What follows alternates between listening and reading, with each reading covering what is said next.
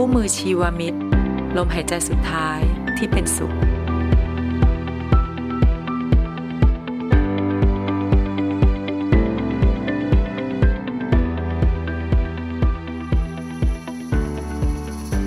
สวัสดีค่ะท่านผู้ฟังทุกท่าน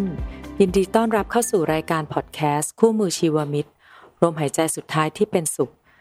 ซึ่งชีวมิตรได้นำสาระความรู้เรื่องการดูแลแบบประคับประคอง หรือ palliative care รวมถึงข้อมูลความรู้ในการสร้างคุณภาพชีวิตระยะท้ายที่ดี ทั้ง 5 มิติ ได้แก่ด้านการแพทย์ ด้านกฎหมาย ด้านเศรษฐกิจ ด้านสังคมสื่อสาร และด้านจิตใจ มานำเสนอให้รับฟังกันอย่างต่อเนื่องค่ะสำหรับครั้งนี้เราได้รับเกียรติจากศาสตราจารย์พิเศษกิติพงศ์อุรพีพัฒนพงศ์ประธานกรรมการบริษัทเบเกอร์แมคเคนซี่จำกัด ผู้ร่วมก่อตั้งและประธานกรรมการบริษัทชีวมิตรวิสาหกิจเพื่อสังคมจำกัด ท่านเป็นผู้ที่มีบทบาทสำคัญในการสร้างความตระหนักรู้ให้สังคมไทยเข้าใจ เรื่องการดูแลแบบประคับประคองและคุณภาพชีวิตระยะท้ายมากขึ้นมาโดยตลอด วันนี้เรามาสนทนากันในประเด็นที่สำคัญ และเชื่อว่ามีความจำเป็นอย่างยิ่งที่คนไทยทุกคนควรจะต้องรู้ และทำความเข้าใจให้มากขึ้น คือมิติด้านกฎหมาย และมิติด้านเศรษฐกิจ ก่อนอื่นขอกล่าวสวัสดี และต้อนรับคุณกิติพงศ์ก่อนค่ะ สวัสดีค่ะ คุณกิติพงศ์ขออนุญาตเรียกคุณกิตนะคะยินดีครับ สวัสดีครับคุณมอดครับ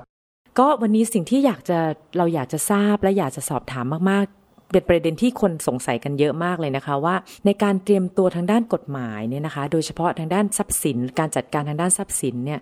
มีความสำคัญอย่างไร คือจริงๆในต่างประเทศเนี่ยที่ผมเคยเรียนว่าการทำพินัยกรรมเนี่ยมีความสำคัญอย่างยิ่งนะครับว่าถ้าเราเป็นอะไรไปแล้วเนี่ยทรัพย์สินจะตกเป็นของใครนะฮะ หลายคนก็ไม่อยากทำพินัยกรรม แต่ผมว่าการทำพินัยกรรมมีความสำคัญนะครับเพราะฉะนั้นการจัดการทรัพย์สินเมื่อเราจากไปก็คือพินัยกรรม ก็จะมีประเด็นปัญหาว่าเออถ้าเราป่วยนะแล้วก็ไม่สามารถมีสติสัพพัญญะ หรือมีสติที่จะไปเส้นเบิกสตังอะไรพวกนี้ก็จะเป็นประเด็นหนึ่งที่อาจจะต้องมีการเตรียมตัวเหมือนกัน เพราะว่าครอบครัวที่ ไม่มีลูกหลานเนี่ยก็อาจจะมีปัญหา เพราะถ้าครอบครัวที่เป็นลูกหลานเนี่ยหลายคนก็ใช้วิธีการมอบบัตร ATM ให้ลูกหลานไปถอนสตังนะครับในช่วงที่ยังมีชีวิตอยู่นะครับ เพราะว่าจะให้คุณคุณพ่อคุณแม่คุณตาคุณยายไปเซ็นใบถอนเงิน ก็จะมีปัญหา ข้อที่หนึ่งคือไปโรงพยาบาลไม่ได้พอเซ็นใบถอนเงินลายเซ็นก็ไม่เหมือนนะครับก็ก็เป็นประเด็นหนึ่งเพราะนั้นการจัดการทรัพย์สิน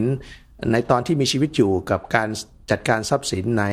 การจากไปเนี่ยก็อาจจะมีความต่างกัน ก็คือว่าคุณทพินัยกรรมมีชีวิตอยู่ก็อาจจะต้องวางแผนเล็กน้อยว่าจะเอาทรัพย์สินอยู่ในชื่อใครหรืออยู่ในชื่อเราแล้วใครไปเบิกถอนได้ อันนี้ก็จะเป็นประเด็นหนึ่งที่ต้องเตรียมตัวครับ การทำพินัยกรรมเนี่ยค่ะ ถ้าเรามีทรัพย์สินเยอะก็คงจะต้องใช้ทนายใช่ไหมคะแต่ถ้าไม่เยอะเราสามารถทำเองได้ไหมครับจริงมีตัวอย่างง่าย ๆนะครับจริง ๆ ผมว่าเข้าไปในเว็บไซต์หลายอันก็ก็มีพูดถึงตัวอย่างพินัยกรรมง่าย ๆ เขียนคือคือจริงๆถ้าเราไม่มีลูกหลานเยอะก็อาจจะง่ายนิดนึงคือไม่ทำก็ตกเป็นของญาติไม่ครับไม่ครับ ก็ตกเป็นของผู้สืบสันดานนะลุงบ้านนาอา แต่ว่าถ้าเราอยากจะทำเนี่ยผมคิดว่าทำไม่ดีกว่านะครับจะยกให้ใครเขียนไปเลยเขียนง่ายๆนะฮะมีพยานสองคนนะครับเขียนง่ายๆ มีตัวอย่างง่ายๆไม่ต้องจ้างทนายหรอกครับ เพียงแต่ว่าอาจจะต้องไม่ต้องระบุทรัพย์สินด้วย บอกว่าทรัพย์สินที่ข้าพเจ้ามีอยู่หลังจากข้าพเจ้าเสียชีวิตลง ให้ยกให้แก่หนึ่งสองสามสี่ คนใดคนหนึ่ง หรือแบ่งคนละครึ่ง หรืออะไรก็ตามก็แล้วแต่เขียนง่าย ๆ ก็ได้ครับ ทราบว่ามีสิ่งหนึ่งที่ต้องระมัดระวังมากคือพยาน ใช่ครับ ห้ามคนรับมรดกเป็นผู้เป็นพยาน ถ้าคนรับมรดกเป็นพยานก็อดเลย ใช่คนที่รับมรดกเป็นพยานไม่ได้ครับ อันนี้ก็จะมีที่จริงแล้วความรู้ต้นพวกนี้จริงๆปัญหาอ่านได้นะฮะง่ายตัวอย่างพินัยกรรมง่าย ๆนะครับ แต่ว่าถ้ามีเพื่อนเป็นทนายก็ให้เขาช่วยล่างง่าย ๆ มันไม่ได้ยากอะไรเลยครับ แล้วจำเป็นจะต้องไปทำที่อำเภอไหมคะหรือไม่ครับ จริง ๆ แล้วหลายคนสมัยก่อนเขาเรียกพินัยกรรมฝ่ายเมืองนะไปทำที่อำเภอก็บางคนก็ไปอำเภอบางทีก็ถึงเวลาลืมอยู่ที่ไหนก็ไม่รู้ คือความจริงผมไม่มีความจำเป็นนะครับทำไว้แล้วก็เก็บไว้ที่ไหนก็สั่งไว้ดี สั่งสั่งพี่น้องไว้ว่าเก็บไว้ที่ไหนนะครับ แต่ถ้าถ้าไม่ไว้ใจพี่น้องไปทำพินัยกรรมก็ได้ครับ ก็มีคนไปทำอยู่ แล้วต้องมีสำเนาเก็บไว้ที่ใครไหมคะ ควรจะมีสำเนาเก็บไว้ครับเอ่อ คนที่เราคิดว่าเรายกมรดกให้นะครับควรเก็บให้เขาเก็บเดี๋ยวเดี๋ยวไปเก็บได้ใช่ไหมคะเขาเก็บได้ครับเก็บได้ แต่เพียงแต่ต้องไม่ใช่เป็นพยานใช่เขาเก็บได้ครับเกิดฝากไว้กับคนที่เราใช้เป็นผู้จัดการมรดกก็ได้ค่ะคนที่เป็นผู้จัดการมรดกก็เป็นคนที่รับทรัพย์สินเราได้ได้ ได้ครับอ๋อปกติเฉถ้าพาะเราทรัพย์สินพยานเยอะๆอาจจะต้องแบ่งให้จัดการทรัพย์สินไปตามพินัยกรรมค่ะ เมื่อกี้คุณกิติพงศ์พูดถึงเรื่องการเบิกเงิน ATM จริง ๆ ก็มันก็มีปัญหาเหมือนกันนะคะ เพราะเบิกหนึ่งบัตรเงินวันหนึ่งได้ไม่เกินไม่เกิน20,000สองหมื่นบาทใช่ใช่ไหมครัคะบทีนี้ทางแก้ไขตรงนี้คือจริง ๆ ต้องบอกว่าเงินพ่อแม่อาจจะเตรียมเอาไว้ทุกอย่างอ่าใช่ครับ หรือหรือไม่ใช่พ่อแม่ถ้าเราไม่มีลูกหลาน เราจะแก้ปัญหาตรงนี้ยังไงได้อีกบ้างไหมคะ ที่ในกรณีที่เราเจ็บป่วย แล้วเราจะต้องการเงินมารักษาพยาบาล คือความจริงวันนี้กฎหมายไทยมีปัญหาเหมือนกันนะครับว่าเอ่อ บางคนก็โอนเข้าบัญชีและหรือให้ลูกหลานซึ่งเดี๋ยวนี้เปิดยากเหมือนกันนะครับ แต่ถ้าเราไปคุยกับธนาคารบอกว่าเนี่ยเราสมมติเราอายุมากแล้ว เราบอกว่าเราจะเปิดบัญชีให้ให้ให้หลานเราลูกเราเพื่อจะเซ็นบัญชีร่วมนะครับ แต่ยังไงเพื่อจะเซ็นบัญชีร่วมเพราะว่าเขาจะเบิกเงินได้นะครับ อันนี้ก็อาจจะแก้ทางออกไอ้เรื่อง ATM ไปได้พอสมควรค่ะ ทีนี้การทำพินัยกรรมเราต้องทำเมื่อไหร่คะ จริง ๆ ในต่างประเทศเขาทำตั้งแต่ตอนหนุ่มสาวแล้วครับ คือคนไทยเนี่ยมีความเชื่อคนไทยจีนเนี่ยมีความเชื่อว่าการทำพินัยกรรมเป็นการแช่ง แต่จริง ๆ ความตายนี่มันเกิดได้กับทุกคน คนหนุ่มคนสาวนะครับ ยิ่งคนหนุ่มคนสาวที่แต่งงานมีครอบครัวทรัพย์มรดกได้จากคุณพ่อคุณแม่มา ไม่ทำพินัยกรรม เป็นไรไปก็ตกเป็นของคู่สมรสหมดคู่สมรสกับพ่อแม่นะครับ ลูก นะฮะแต่ถ้าเขาไม่มีพ่อแม่ก็ตกเป็นของคู่สมรสเลยอะไรเงี้ย ผมจึงบอกว่าพินัยกรรมเป็นเรื่องสำคัญมากควรทำมีคำถามที่สงสัยมานานว่า ถ้าเราเสียชีวิตโดยที่พ่อแม่เรายังอยู่อืมนะคะ ถ้าเราทำพินัยกรรมไว้ว่าเรายกให้กับคู่สมรสและลูก มันก็จะไม่กลับไปพ่อแม่ถูกต้องครับ แต่ถ้าเราไม่ทำพินัยกรรมไว้ให้คู่สมรสกับลูก ส่วนหนึ่งจะถูกแบ่งให้พ่ถูอกต้องแม่ครับใช่ถูไหกมต้องคะถูกต้องครับต้องแบ่งให้พ่อแม่ด้วยครับเพราะฉะนั้นมีประเด็นเยอะมากในสังคมไทยที่ ที่จริงพ่อแม่ไม่ได้อยากได้ของของเราหรอก แต่ลูกหลานพ่อแม่เนี่ยอยากได้ เพราะว่าถ้าตกเป็นของพ่อแม่ ลูกหลานของพ่อแม่เช่นลูกป้าน้าอาของเราก็จะรับสิทธิ์ส่วนนั้นไปอ๋อลุงพันอาได้ด้วยก็เหอรับจากของแม่ไงครับอ๋อ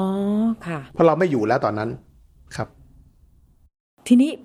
นอกจากเรื่องพินัยกรรมนะคะ เรื่องการเตรียมการเรื่องบัญชีต่างๆแล้วนะคะ อยากทราบว่าถ้าเราเราเริ่มป่วย หรือเราเป็นผู้ป่วยระยะท้ายหรือเราเมื่อเรามีอายุมากขึ้น จะด้วยอะไรก็ตามเนี่ย บางครั้งมันมีปัญหาอาจจะมีผลถึงทางสมอง หรือการเซ็นชื่อไม่ได้ หรือต้องใช้หัวนิ้วมือแปะโป้งแปะโป้งเนี่ยเราควรจะต้องมีการเตรียมการป้องกันหรืออะไรยังไงไว้บ้างคือไหมคะคือกรณีเช่นนี้เนี่ยครับคือกฎหมายมันมีสองสองสองสองสถานะ เรียกว่าผู้พิทักษ์กับผู้อนุบาลนะฮะถ้าเรายังมีสติสัมปชัญญะอยู่เขาเรียกว่าผู้พิทักษ์นะยังยังพอได้แต่ว่ายังฟอร์มทำทูทามอาจจะเซ็นเอกสารไม่ได้ ก็ตั้งผู้พิทักษ์ หรือถ้าแบบเราสิ้นสเขาเรียกอะไรนะฮะสติสัมปชัญญะไม่มีเลยเนี่ยนะ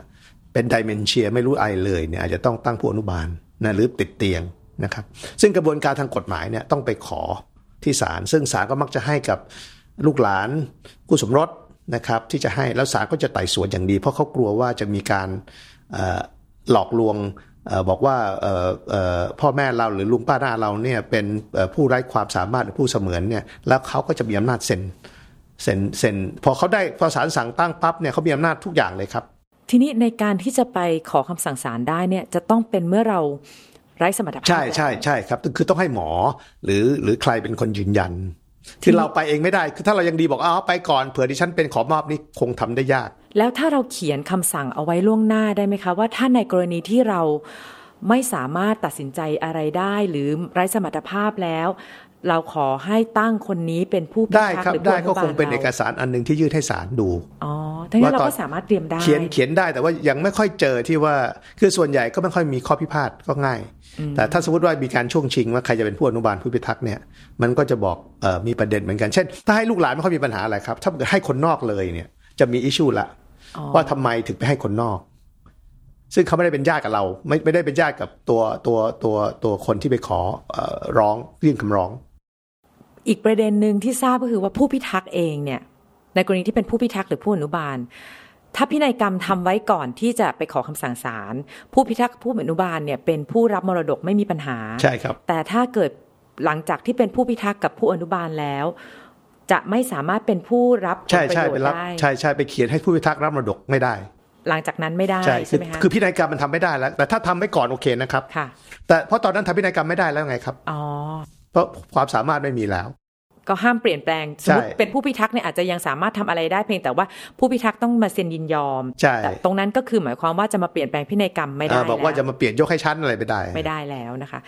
ก็ต้องระมัดระวังระวังเพราะเพราะฉะนั้นถึงสังคมไทยไม่ค่อยมีการเตรียมตัวเรื่องนี้ก็ก็ต้องทำ นะฮะทำพินัยกรรมจะดีที่สุดแล้วกระบวนการอย่างที่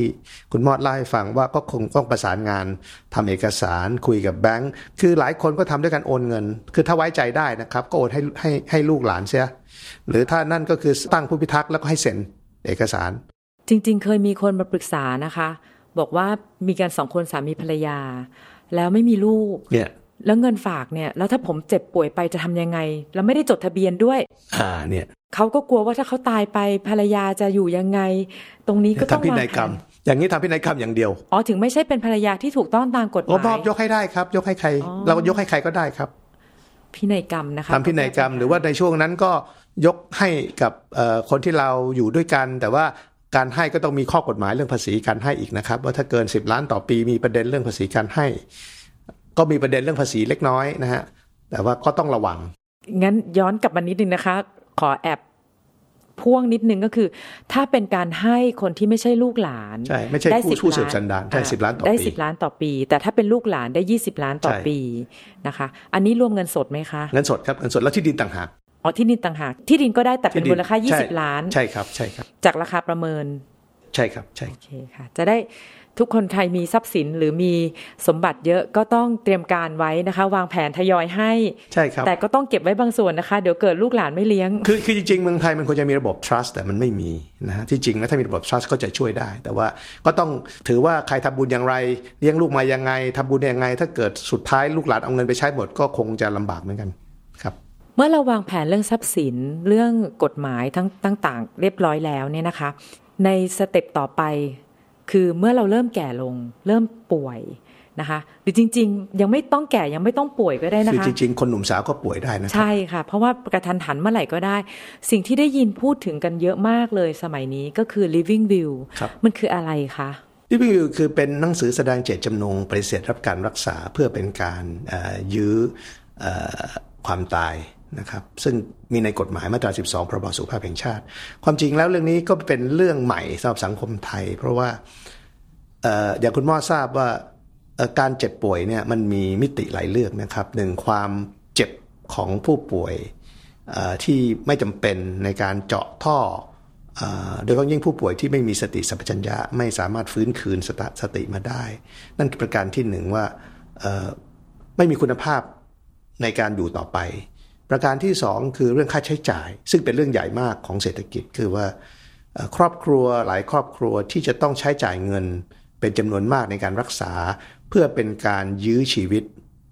นะครับเออเรียกว่ายื้อความตายดีกว่า ยื้อชีวิตอาจจะเป็นต้องยื้อในบางเรื่องนะครับ ถ้าเราหนุ่มสาวหัวใจหยุดเต้นอุบัก็ติต้องเหตุอ่าอุบัติเหตุก็ต้องยื้อยื้อชีวิต แต่ว่าความตายหมายความว่าไม่สามารถรักษาได้หรือรักษาแล้วก็กลับมาคุณภาพจะแย่ไม่มีความสุข เพราะฉะนั้นกฎหมายก็จะ ให้สิทธิ์ตัวผู้ป่วยเนี่ยเลือกว่าจะไม่รับการรักษาดังต่อไปนี้ เช่นไม่ปั๊มหัวใจไม่ใส่ท่อไม่ฟอกไตสารพัดซึ่งก็มีในในตัวอย่าง ซึ่งก็จะทำให้ค่าใช้จ่ายลดลงนะเพราะว่าตัวค่าใช้จ่ายที่จะเป็นปัญหา ซึ่งจะกระทบทั้งตัวผู้ป่วยเอง ครอบครัวผู้ป่วย อย่างบางคนมีทรัพย์สินเยอะแยะ ต้องมาเสียเงินในการรักษาในระยะสุดท้ายเนี่ยเยอะมากนะครับเพราะฉะนั้น กฎหมายก็เลยบอกว่า ถ้าอย่างนั้นเนี่ยเเรามีสิทธิ์เลือก แล้วก็ให้คนที่ตัดสินใจคือญาติของเราเราเองหรือว่าหมอร่วมกับหมอว่าวินิจฉัยว่าเออกรณีอย่างเงี้ยมันไม่ได้แล้ว เมื่อเมื่อวันก่อนก่อนที่จะมาเนี่ยผมดูทีวีข่าวเมื่อวันซืนเนี่ยบอกว่า ผู้หญิงคนหนึ่งเนี่ยลำบากมาก เป็นนหนี้นอกระบบเยอะมากทำไมรู้ไหมครับ เพราะต้องไปกู้เงินมาเลี้ยงแม่ที่เป็นติดเตียงอยู่ที่บ้าน ตัวเองก็ทำงานไม่ได้แล้วมีพี่สาวอีกสองคนก็ป่วยอีก นี่คือชีวิตของคนแล้วก็เป็นหนี้ที่นอกระบบเยอะมากเลย ไม่ใช่เอาเงินมาใช้จ่ายเล่นการพนัน แต่ว่าเอาเงินมาใช้จ่ายเพื่อจะรักษา ซึ่งไม่รู้ว่าจริงๆเนี่ยการรักษาแบบเนี้ยคุ้มค่าไหมหรือว่าคุณคุณแม่ที่ป่วยนั่นน่ะเอ่อเอ่อเอ่อเอ่อแล้วรักษาแล้วเนี่ยก็จะมีคุณภาพกลับมาหรือเปล่านะครับให้อาหารทางสายยางอะไรเงี้ยนี่คือตัวอย่าง ซึ่งผมคิดว่าพินัยกรรมชีวิตมันก็จะเป็นเรื่องที่ที่ที่ชีวิตพยายามจะทำคือให้ความรู้กับกับผู้ป่วย ญาติผู้ป่วยนะครับ คุณหมอคนที่เกี่ยวข้องเนี่ย เพราะว่ามันจะเกี่ยวข้องกันไปหมดว่าคนที่ดูแลผู้ป่วยนี่ก็มีความทุกข์นะครับพระอาจารย์ไพศาลเคยพูดว่า ที่จริงแล้วคนที่ป่วยกับคนไม่ป่วยเนี่ยบางทีคนที่ป่วยเนี่ยเออคนไม่ป่วยเนี่ย ทุกน้อยกว่าเออคนไม่ป่วยทุกมากกว่า เพราะว่าเครียดนะเพราะฉะนั้นผมว่าตรงนี้สำคัญมากที่ที่ครอบครัวต้องเข้าใจเรื่องพินัยกรรมชีวิต แล้วก็ส่งเสริมให้มีการทำพินัยชีวิตให้มากขึ้น มีความเข้าใจว่าการยื้อความตายเนี่ยมันไม่มีเพราะทุกคนต้องเจออยู่เสมอไม่ว่าจะเป็นคนหนุ่มคนสาวครับ พินัยกรรมชีวิตเนี่ยนะคะ คือบางคนกลัวค่ะ ว่าทำไว้แล้วถึงเวลาเปลี่ยนใจได้ไหมหรือได้ครับ หรือสมมติเกิดอุบัติเหตุ ตรงนี้จะไม่ไม่ถูกเอามาใช้จริงๆไม่อะครับอุบัติเหตุเราเกิดเราล้มหัวสมองฟาดไป แล้วหมดสติอาจจะต้องผ่าสมองอันนี้ก็ต้องผ่านะครับคือถ้าเพื่อการรักษาเพื่อการรักษาเพื่อรักษาเพื่อให้ประคับประคองให้รอดคือคือกรณีนี้มันจะต่างกับกรณีที่บอกว่าเฮ้ยฉันไม่อยากอยู่แล้ว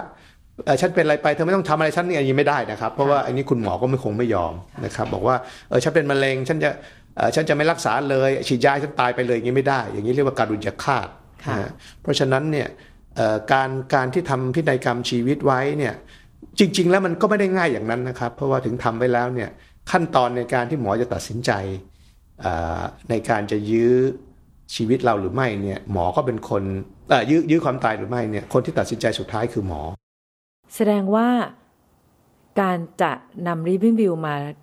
ให้มีผลใช้งานได้เนี่ยหมอจะต้องเป็นผู้พิจารณา ถูกต้องครับ ซึ่งหมอจะต้องพิจารณาว่าคนไข้เนี้ยคืออยู่ในระยะสุดท้าย ซึ่งการรักษาต่อไปนี้ไม่มีประโยชน์ เช่น ถ้าหัวใจวายปั๊มหัวใจไปกลับมาก็อาจจะเป็นผักหรือสมองเลือดเส้นเลือดสมองแตกใช่ คือจริง ๆ เน้นว่าถ้าการรักษาไหนที่ไม่สามารถทำให้เขาหายกลับมาได้ ไม่จำเป็นก็ไม่ควรจะทำใช่ไหมแต่ถ้าเพื่อ ทำให้หายปวดทำให้อาการสบายตัวดีขึ้น อันนี้คุณหมอก็ยังจะทำอยู่นะคะแต่จะใช้ก็ต่อเมื่ออย่างที่เน้นนะคะ ว่าต้องเมื่อเมื่อหมอยินิจฉัยว่าเป็นระยะสุดท้าย คือการรักษาต่อไปไม่มีประโยชน์แล้วอะไรก็ไม่สามารถทำให้หายได้แล้วนะคะ เพราะฉะนั้นต้องทำเมื่อไหร่คะจริง ๆ ก็ทำวันนี้ครับ เราภาษาชาวที่เราพูดถึงว่าอย่าเดี๋ยวก่อน เดี๋ยวนี้อยู่กับปัจจุบัน เพราะว่าเราเดี๋ยวก่อนเราอย่างที่บอกวันนี้ยังคุยกันอยู่พรุ่งนี้ก็ตายไปแล้วอะ ใช่หรือป่วยแล้วพรุ่งนี้เดินออกจากห้องนี้เราอาจจะเส้นบอกเส้นสมองแตก เพราะฉะนั้นเนี่ยอย่าอย่าไปเเลื่อนนะครับตัดสินใจทำแล้วก็การทำก็ง่ายเดี๋ยวนี้เข้าไปในเว็บไซต์เข้าไปดู ผมคิดว่าทำเลย คนหนุ่มคนสาวอย่างที่ผมบอกว่า คนหนุ่มคนสาวเดี๋ยวนี้เราก็จะรณรงค์เหมือนกันนะครับว่าการทำเนี่ย ก็ควรจะมีเรื่องของการบริจาคอวัยวะด้วยนะครับ เราเห็นข่าวเยอะแยะที่คนหนุ่มคนสาวที่อวัยวะของเขาเนี่ยสามารถใช้กับ คนที่อยู่ได้ เช่น ตับหัวใจอะไรเงี้ยนะครับคนหนุ่มคนสาวเพราะอาจจะเกิดอุบัติเหตุ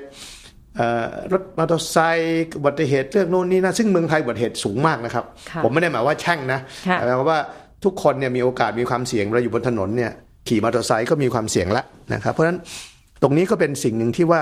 ถ้าเป็นไปได้เนี่ยเราจะรณรงค์อยากให้คนทั่วทั่วไปเนี่ยทำพินัยกรรมชีวิต แต่ว่าต้องบอกคนรอบข้างด้วย ส่วนใหญ่คนไทยจะบอกอ๋อเนี่ยสั่งไว้แล้ว พอถึงเวลาเนี่ย ไม่ได้ ไม่ได้เพราะว่าอะไร เพราะว่าหมอก็ไม่กล้า เพราะว่ายิ่งพี่น้องเกิดยังไม่กรีกันไม่เห็นด้วยกันเนี่ยยุ่งเลยเพราะหมอกลัวถูกฟ้องไอ้ไอ้กฎหมายมาตรานี้ทำเพื่อจะต้องป้องกันไม่ให้มีการฟ้องหมอทั้งแพ่งอาญาเกิดเช่นหมอไปถอดปลั๊กหมอไปรักษาจะได้ไม่ต้องมาฟ้องหมอว่าทำไมหมอไม่รักษาหมอปล่อยให้คนไข้ตายนะครับเพราะฉะนั้นสิ่งเหล่านี้ก็เป็นสิ่งที่ควรทำตั้งแต่เนิ่นๆ ทุกคนด้วยซ้ำไป ในกรณีที่มี พี่น้องหรือลูกหลายคน สิ่งที่สำคัญก็คือจะต้องระบุด้วยใช่ไหมคะ ว่าใครเป็นผู้มีอำนาจตัดสินใจใช่ ซึ่งอันนี้ก็เป็นความยากอีกนิดหนึ่งเพราะถ้าเราให้เราตัดสินใจในพี่น้องห้าหกคนเนี่ยต่อไม่ต่อใส่ไม่ใส่เนี่ยมันก็จะเป็นสิ่งที่ยากนั้นสิ่งที่ควรทำคือการสื่อสารคุยกันนะครับว่าถ้าคนมีความรู้เนี่ยจะเข้าใจได้ แต่ถ้าคนไม่มีความรู้เนี่ยภาษาชาวบ้านภาษาที่อาจารย์แสวงซึ่งเป็น กูรูเรื่องนี้บอกว่า มีความกตัญญูกตันหัน ก็คือว่าจะรู้สึกว่าโอ้ยพ่อแม่ป่วยเราต้องช่วยเต็มที่เรามีสตังค์นี่นา ก็ช่วยเขาเต็มที่ทำยังไงก็ได้ เพราะพอพอพอหมอบอกว่ามีโอกาส 50 50 เนี่ย ความยากก็จะอยู่แล้วล่ะครับ ว่าจะทำหรือไม่ทำเพราะฉะนั้นผมถึงบอกว่าการทำ living view ไม่ได้เป็น solution ทุกเรื่อง แต่ว่าอย่างน้อยมันเป็นเครื่องมือที่ทำให้พี่น้องมานั่งคุยกัน เมื่อถึงเกิดเหตุนั้นขึ้น ถ้าไม่มีอะไรเลยที่ยุ่งเลยนะครับ ให้คือใคหรมอตัดก็สินต้องใจทำหมอก็ต้องทำทุกอย่างไปหมอก็ต้องทำเพราะว่าหมอก็บอกว่าหน้าที่ของหมอเว้นแต่หมอบางท่านจะบอกว่าสมมติว่าทำมาก็ไม่มีฟื้น ส่วนใหญ่ถ้าเป็นโรงเรียนเออโรงพยาบาลของรัฐบาลเนี่ย คุณหมอมักจะพูดความจริง ผมพูดอย่างนั้น เพราะว่าการรักษาต่อไปไม่มีประโยชน์นะครับ มีค่าใช้จ่ายเตียงก็ไม่ว่างเออแต่ถ้าเอกชนเนี่ยมันจะมีคอนฟ lict เล็กน้อย เพราะว่าเขามียิ่งคนไข้อยู่นานคนไข้มีสตางค์รายได้เขาก็เยอะขึ้น อันนี้ต้องยอมรับว่า มันเป็นเรื่องจริง คือผมไม่ได้หมายว่าทุกโรงพยาบาลนะครับ เพราะฉะนั้นเนี่ยเอ่อผู้ป่วยหรือญาติผู้ป่วยที่เข้าโรงพยาบาลเนี่ยถ้าเรามีพวกนี้ ซึ่งโรงพยาบาลพวกนี้เขามีอยู่แล้ว ถ้าเราเราเราใส่ไป มันเคยมีเคสหนึ่งที่คุณหญิงเคยเล่าให้ฟังว่าเออพอใส่ท่อไปแล้วเขาไม่ให้ถอดเนี่ยก็มีบางโรงพยาบาลอ๋อมีอันนี้กติกาอันนี้ก็เจอกับตัวมาค่ะใช่ไหมว่าครับเพราะหมอจะมีความหมอจะเชื่อว่า จะถอดได้ก็ต่อเมื่อ มั่นใจว่าคนไข้จะรอด ซึ่งในเคสที่เจอกับตัวเองมาเนี่ยก็คือทราบอยู่แล้วว่าคนไข้ไม่ไม่รรออดดนะแต่ว่าคุณหมอก็บอกว่าถอดไม่ได้ใช่นะคะ ก็อันนี้ก็เป็นอะไรที่เราก็ทำใจลำบากถูกแต่ว่าทีนี้สิ่งที่อยากทราบก็คือว่าในสิ่งที่เราระบุไว้ใน living will นะคะ ว่าไม่ปั๊มหัวใจไม่อะไรต่างๆ ไม่ให้ยาฆ่าเชื้อ แต่ถ้าถึงจุดนั้นถึงจุดหนึ่งแล้วเรามีความจำเป็นมีความเจ็บปวด หมอก็ยังสามารถให้อ๋อได้ได้ครับเช่นได้มอร์ฟีนคนค่ะป่วยเป็นมะเร็งเนี่ย ค่ะก็ให้มอร์ฟีนเอ่อแต่ว่าไม่ได้ไม่ต้องใช้แสงแล้วนะครับ อันนี้ก็จะเป็น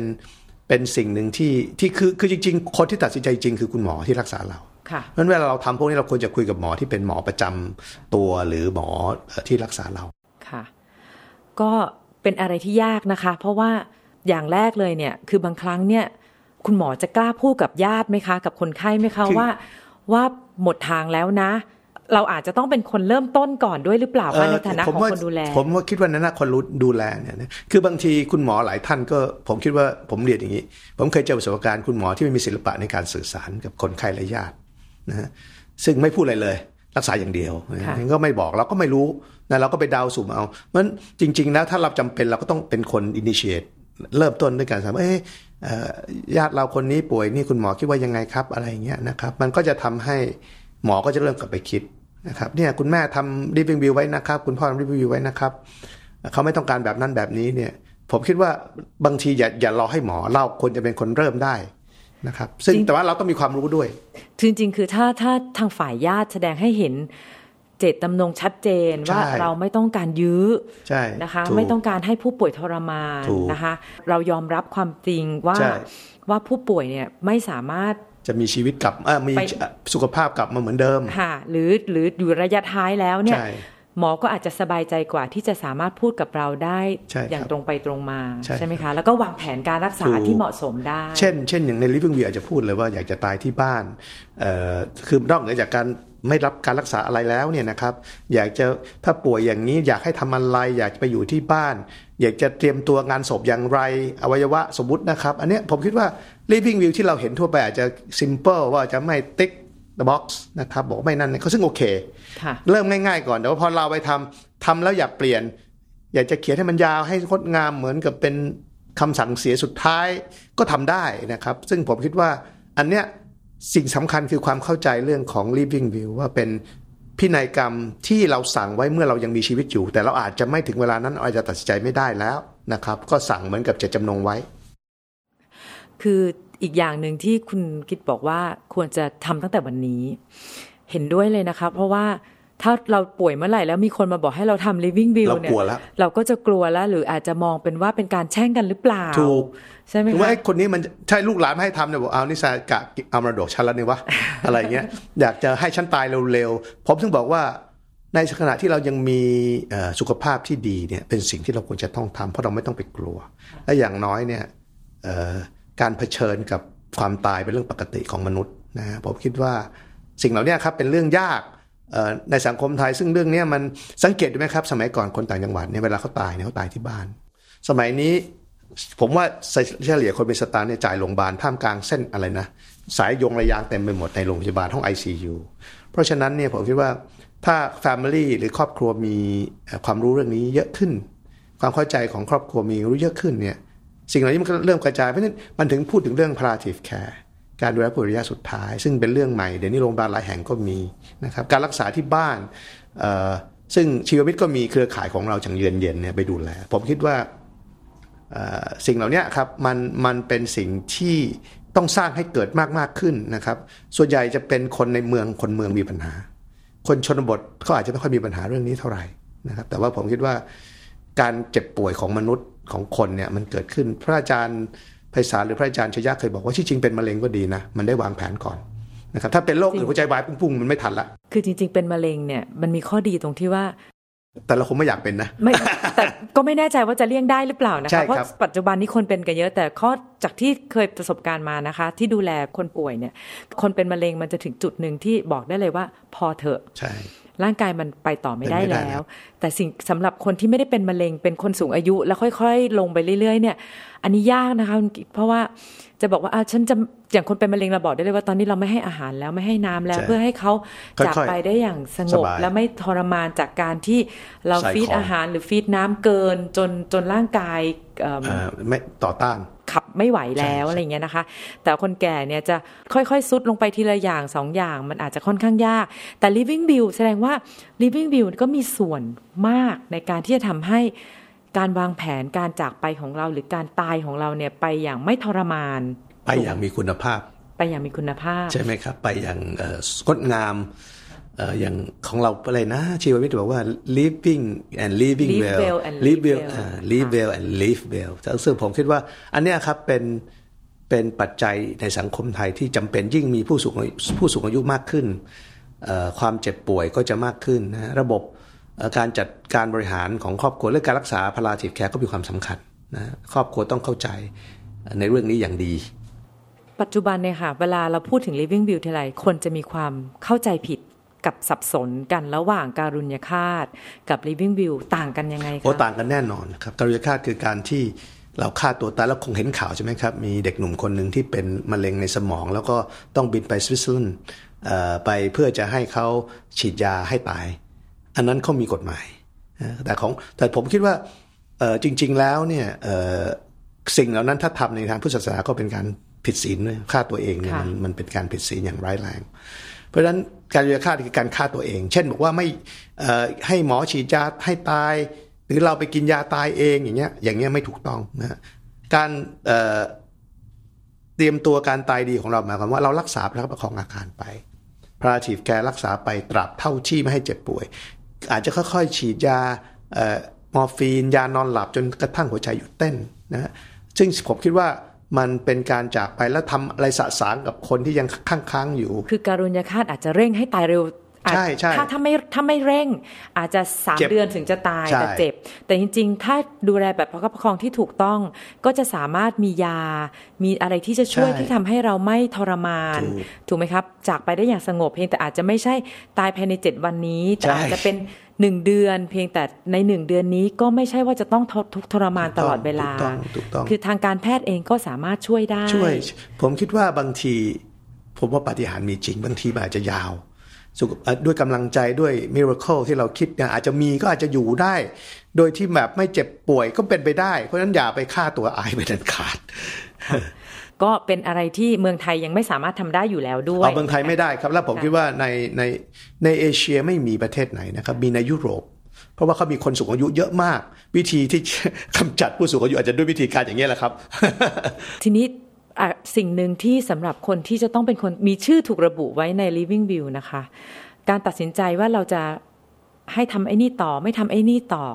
มันจะกลายเป็นปมในใจของเขาไหมคะว่าอันนี้แหละ คือแบบเออฉันเป็นคนฆ่าพ่อแม่ฉันนะหรือเปล่า อันนี้ผมคิดว่าต้องเปลี่ยนความคิดใหม่ว่าไอ้การที่เราทำอย่างเนี้ยเราเป็นการช่วยทำตามเจตนารมณ์คุณพ่อคุณแม่ที่สั่งไว้นะครับ แต่ผมยังเรียนเรียนเรียนว่าถ้าทำไว้เปลี่ยนก็ได้นะครับ กลัว ก็มีบางคนอาจจะกลัวนะเฮ้ยฉันกลัวตายเว้ยให้ฉันเปลี่ยนใจได้ ซึ่งซึ่งจริง ๆ แล้วเนี่ยผมว่าปัญหาของที่เราเห็นคือการคุยหรือการสื่อสารระหว่างเราผู้ป่วย ผมเคยทราบว่ามีผู้ใหญ่ท่านหนึ่งเนี่ยท่านสั่งเลยให้ถอด อันนั้นท่านยังสติปัญญาท่านดีมาก ท่านเป็นมะเร็ง แล้วท่านบอกว่าถึงท่านสั่งลูกหลานเสร็จท่านก็บอกถอดเลยแล้วก็ค่อยๆรักษาท่านแล้วท่านค่อยๆจากไป ผมถึงบอกว่าอย่าเป็นปมครับ เพราะว่าผมคิดว่าอันนี้เป็นการทำตามเจตนารมณ์ของคุณพ่อคุณแม่แล้วจริง ๆ ดีด้วยซ้ำไป จริง ๆ มันมีข้อมูลทางการแพทย์ที่สนับสนุนช่วยเหลือ ถ้าเราศึกษาใช่ไหมคะว่าสิ่งที่เราทำไม่ใช่เป็นการฆ่าเขาแต่ทำเป็นเป็นการที่ทำให้เขาสามารถจากไปได้ เป็นธรรมชาติธรรมชาติแล้วอย่างมีคุณภาพ อย่างมีคุณภาพและไม่ทุกข์ทรมาน ใช่ อันนี้อันนี้ผมว่าชัดเจนแล้วผมคิดว่าหลายครั้งที่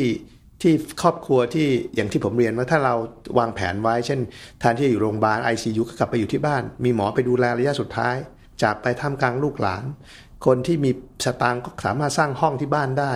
นะครับให้ลูกหลานมาคุยกัน ผมเคยเจอหลายคนที่อยู่ยาวขึ้น มีคุณภาพขึ้นนะครับมีเพื่อนผมเคยเคยเป็นมะเร็งพ่อคุณพ่อมะเร็งบอกว่ากลับบ้านเลยเหอะพี่